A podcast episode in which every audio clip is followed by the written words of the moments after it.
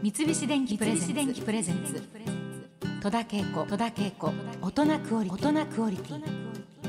今日は紅白歌合戦にフォーカスしていきます。大晦日恒例の NHK 紅白歌合戦。第68回となる今年は夢を歌おうをテーマに赤組は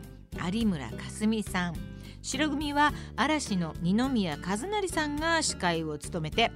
総合司会はうっちゃんなんちゃんの内村照義さんということになってますね。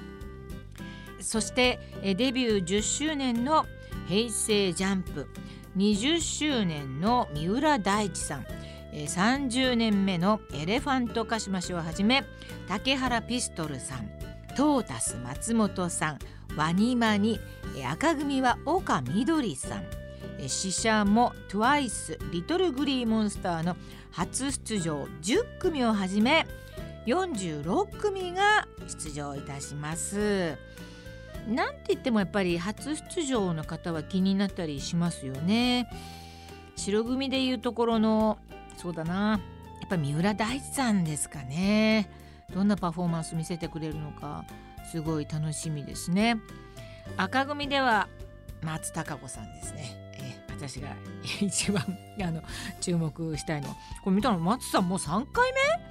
目？出てんですね。全然 私知らなかったというかまあでも見てるんでしょうね。松さん今年は出るということでね、えー、まあ、あとは石川さゆりさん。え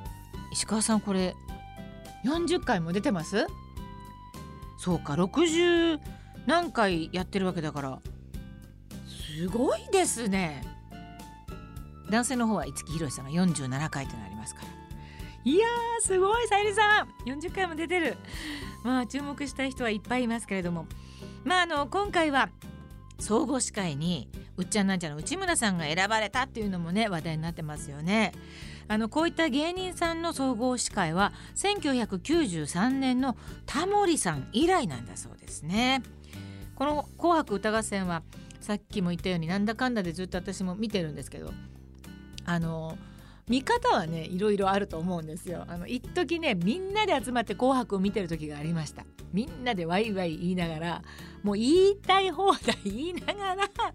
見るっていうあのまだ独身だった高橋克実さんとかですねみんなで一人一人もう なんかもういろんなこと衣装からその人の歌からいろんなことをみんなで言い合ってみるっていうこの時代はちょっと楽しかったですね。あと子供の頃の「紅白」っていうのは本当に子供の頃ってもう眠いじゃないですか結構遅くなってそれでも頑張って見て学校に行ってそれを見たっていうなんかこう大人びた感を伝えるのが妙に「紅白見た?」なんていう あのなんでしょういい時代でしたね。それで別に白がかっても赤がかっても私たち子供には何のあれもないんだけれども「白がかったね」なんて言ってるのが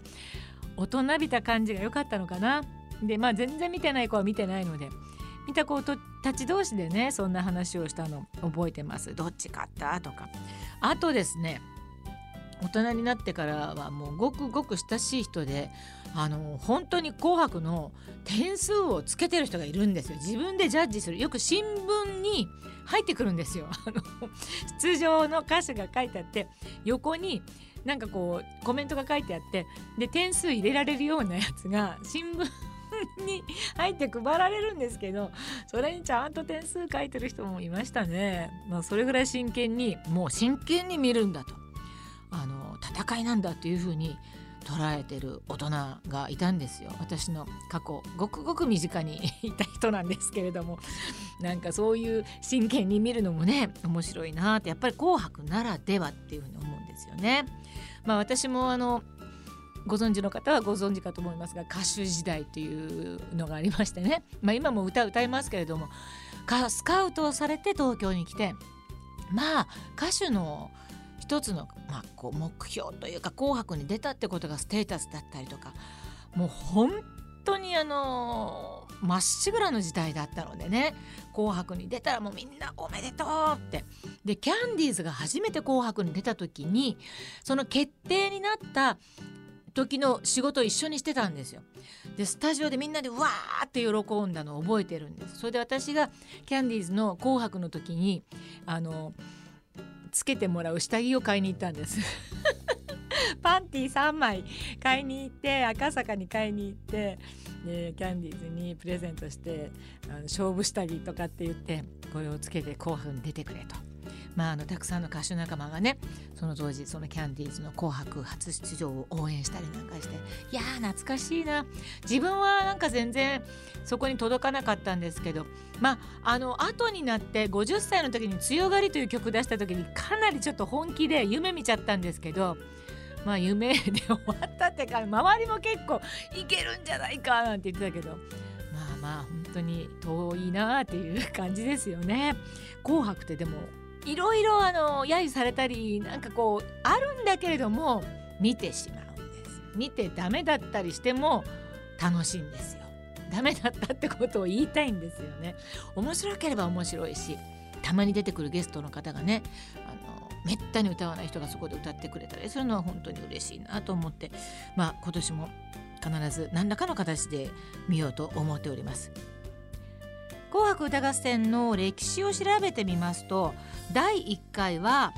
1951年。私が生まれる全然前ですね。全然ってこともないか。50年代同じですけど。1951年に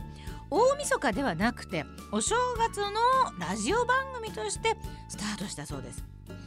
でこの時は出場歌手なども一切事前に発表せずに何が飛び出すかわからないのもお楽しみにしてくださいという、まあ、演出だったそうなんですね。でそしてこの第1回「紅白」の前にもルーツとなる番組がありました。